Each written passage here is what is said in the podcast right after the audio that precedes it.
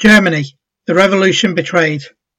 By 1914, the German Social Democratic Party, SPD, had a million members and was the largest political party in the world. But the Marxism of the party's founders was eroded. Confrontation with capitalism was subordinated to preserving the structures of the labour movement as an end in itself. The SPD's parliamentary representatives voted unanimously in favour of war credits. But opposition grew to the pro-war stance of the SPD and union leaders. In 1917, expelled party dissidents founded the Independent Social Democratic Party, USPD. In 1918, Germany's looming defeat in the war threatened more unrest, and in order to contain this, the ruling class asked the SPD to join the government. SPD leader Friedrich Ebert assured parliamentary colleagues that a social revolution could now be avoided and the monarchy saved. The new coalition government could not suppress the growing political ferment. Ships' crews mutinied, and in Kiel, control passed to a workers' and sailors' council. On the 7th of November, a Socialist Republic of Bavaria was proclaimed. On the 9th of November, the revolution swept through Berlin. The SPD and USPD agreed to perform a provisional coalition government. The SPD proclaimed the victory of the revolution, but leading Marxist Rosa Luxemburg said that the revolution was, quote, full of inadequacies and weaknesses, more a collapse of the existing imperialism than the victory of a new principle. The armistice was proclaimed on the 11th of November and the monarchy collapsed, but the state apparatus had been left untouched. SPD leaders did not intend to challenge the old ruling classes. They allied with the army against the workers' militias, with capitalists against workers' control, and with bourgeois democracy against socialist democracy. The army ordered 10 divisions to march on Berlin to, quote, tear power away from the workers' and soldiers' councils, quote, but mass desertion swept through their ranks. On the 16th of November, the Congress of Workers' and Soldiers' Councils opened in Berlin. Congress delegates had been elected in the first days of the revolution, when illusions about the SPD's promise of a revolutionary government were still rife. The Congress rejected the creation of a republic based on workers' and soldiers' councils and in favour of elections for a National Assembly in January. The Congress did vote for a radical resolution to elect army officers, abolish insignia of rank, subordinate the military to civilian government, and transfer disciplinary powers to the soldiers' councils. Ebert ignored it. 1918 closed with the founding of the German Communist Party, KPD, led by Rosa Luxemburg and Karl Liebknecht and their group, Spartacus. Meanwhile, Ebert, an armed forces head, General Groener, organised military units they could rely on, including the Freikorps. Witch hunting against the KPD intensified, whipped up both by the extreme right and sections of the SPD. On the 1st of January, an SPD publication accused Emil Eichhorn, a USPD member and Berlin police president, of embezzling public funds and preparing a civil war. Both accusations were unfounded. On the 4th of January, Eichhorn was sacked. The Berlin USPD, delegates from the Revolutionary Shop Stewards, and two KPD members, Liebknecht and Wilhelm Pieck, called a protest on the 5th of January. As the 300,000 strong protest ended, armed groups occupied the SPD HQ, the SPD newspapers office, the Reich printing office, news agencies, telegraph offices, and main railway stations. A meeting elected a revolutionary committee. Ledebour from the USPD Scholze from the RSS, and Liebknecht from the KPD. But despite declaring the government overthrown, it proposed only a further protest the next day. The city centre was again taken over by mass protests, but rather than lead, the Revolutionary Committee opened talks with Ebert. The protests broke up, and on the 9th of January, Ebert ordered troops to recapture the occupied buildings. The KPD recognised the futility of such a young and small organisation initiating an armed uprising. Its executive censured Liebknecht for his unauthorised involvement in the Revolutionary Committee. On the 11th of January, the offices of the KPD were destroyed and the Freikorps marched into Berlin. On the 15th of January, more Freikorps flooded in. The counter-revolution unleashed terror. Suspects were arrested in the streets and executed. Militants were murdered and then declared to have been shot while resisting arrest. Others disappeared after having been taken into custody. Luxemburg and Liebknecht were captured by troops, beaten unconscious with rifle butts, and shot dead.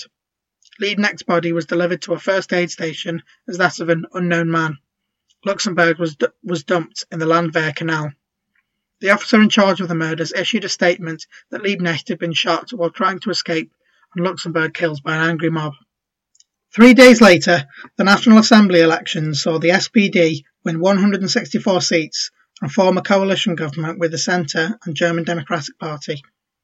Two days later, the SPD's Gustav Noske announced his plans for restoring the rule of law and order throughout Germany. He dispatched the Freikorps to crush the Bremen Workers' and Soldiers' Council.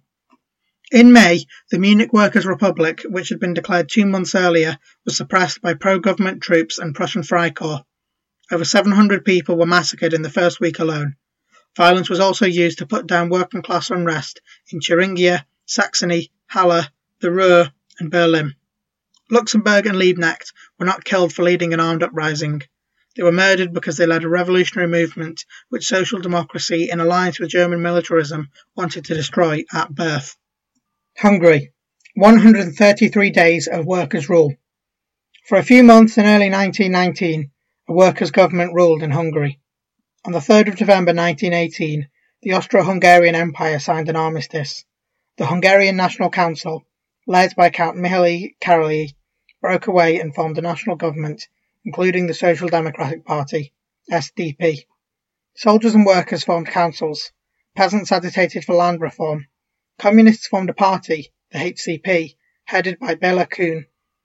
In spring 1919, HCP leaders were jailed and their paper, Vörös Újság, banned.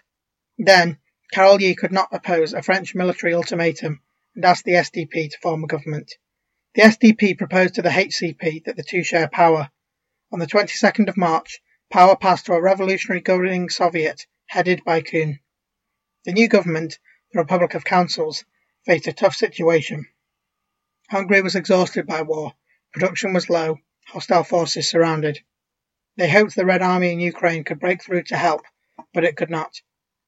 The Republic nationalized the aristocracy's estates, but instead of giving the land to the peasants, they tried to force them into collectivization, ignoring Russia's experience. The Croats, Slovaks, and others wanted self-determination, but the Republic of Councils ignored this sentiment, and again Russian advice. The Republic's domestic policies were a mix of innovative and disastrous. Over-rigorous nationalisation brought even barbers under state control. A minimum wage was introduced, but with no means of paying it. The film industry and theatres were nationalised, sex education introduced in schools, and mass readings of children's stories held but the broader situation worsened. After some success against invading armies, the Hungarian Red Army was then forced to fall back to Budapest. The revolutionary governing Soviet resigned, many leaders escaping to Vienna. The Republic of Councils had lasted 133 days. The Limerick Soviet. On Sunday, the 6th of April, County Limerick volunteers tried to rescue jail trade unionist and Republican Robert Byrne as he was being transferred under police guard to Limerick Workhouse Hospital. A constable was shot dead, a second fatally wounded. Byrne was taken by the rescue party but died of his injuries. Limerick City was proclaimed a special military area under British Army control. Byrne's funeral procession was lined by British troops and passed by armoured cars, while military planes flew overhead. Byrne's cousins were arrested. On Friday, the 11th of April, a large area of Limerick Borough was declared under martial law from the next Tuesday. People could only enter this area with permits from the British Army, with no exception for workers commuting to jobs. On Saturday, Lansdowne Condensed Milk Company's factory workers shut down in protest. The United Trades and Labour Council called a general strike from 5am Monday the 14th of April. The council became the strike committee, took over a printing press, posted placards about the strike, and sent skeleton staffs to maintain supplies. 15,000 workers struck. All that operated were the public utilities under skeleton staff, carriers bringing journalists to interview the strike committee, banks, hotels, government business, and the railways. The small shopkeepers joined the strike. Limerick's Chamber of Commerce condemned the permit system. Sinn Féin backed the strike, and Mayor O'Mara refused to leave the proclaimed area. The unionist press saw the strike as a Sinn Féin front, but the Limerick Soviet was a working class strategy executed by a conscious, if undeveloped, labour movement. Sinn Féin, from the start a capitalist body, could not have directed it. The strike committee ordered rationing of hotel meals. It let shops sell potatoes, bread and milk, and let bakers, butchers, and coal dealers keep working. When the largest coal merchants refused, the committee commandeered their coal. The committee organised food supply. It was promised food from elsewhere in Ireland and from unions in Britain. At night, boats with muffled oars, and by day, empty hearses from the workhouse hospital brought supplies into the city. A subcommittee operated four depots and set retail prices. Profiteers were shut. The picket subcommittee prevented looting. The propaganda subcommittee produced the Daily Workers Bulletin. The finance subcommittee designed special banknotes issued on the credit of Limerick Strike Committee, produced in sizes of £1, £5, and 10 shillings. By Good Friday, the 18th of April, dual power had developed in Limerick.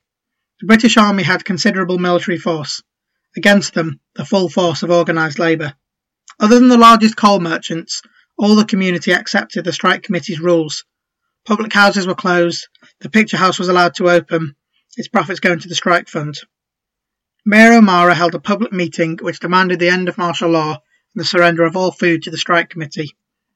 Either the strikers or the British had to win, or the struggle would be enveloped into an escalation that might bring Irish Labour to seek state power.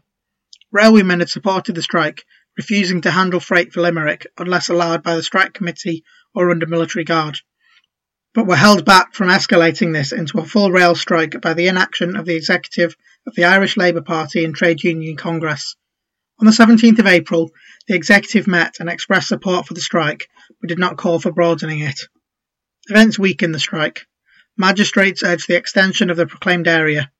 The British TUC declared the strike political, telling unions to refuse strike pay. The National Union of Railwaymen ordered its members not to strike. Meanwhile, the strike continued to gain support. On the 23rd of April, the workhouse clerks joined it. From Easter Sunday, Labour Party national executive members talked with the strike committee but stated that they had no power to call a national general strike. Instead, they proposed that the population of Limerick evacuate the city. The committee decided against this utopian and impractical suggestion. Now, the strikers' bourgeois allies changed sides. Limerick's mayor and bishop visited the army and discussed a compromise. The Soviet would end, and, if there was no trouble for a week, the army would withdraw the military permit order. The strike committee began to retreat. It withdrew the strike notices for those working within the proclaimed area. There was bitterness, and copies of the proclamation limiting the strike were torn down. Many talked of a second Soviet, threatening to refuse permits. At Sarsfield Bridge, on the 26th of April, Protesters stopped permit holders crossing. Only half the strikers returned to work. On the 27th of April, the strike committee declared the Limerick general strike over. The next day, save for mills and bacon factories, the city was back to normal. Seven days later, the proclamation was withdrawn and permits declared unnecessary. The Limerick Soviets' defeat was caused immediately by the strike committee's acceptance of bourgeois leadership but this was itself caused by the refusal of the national executive of the Labour Party and TUC to embark on a struggle. Their pretext was that the time for more serious action was not yet.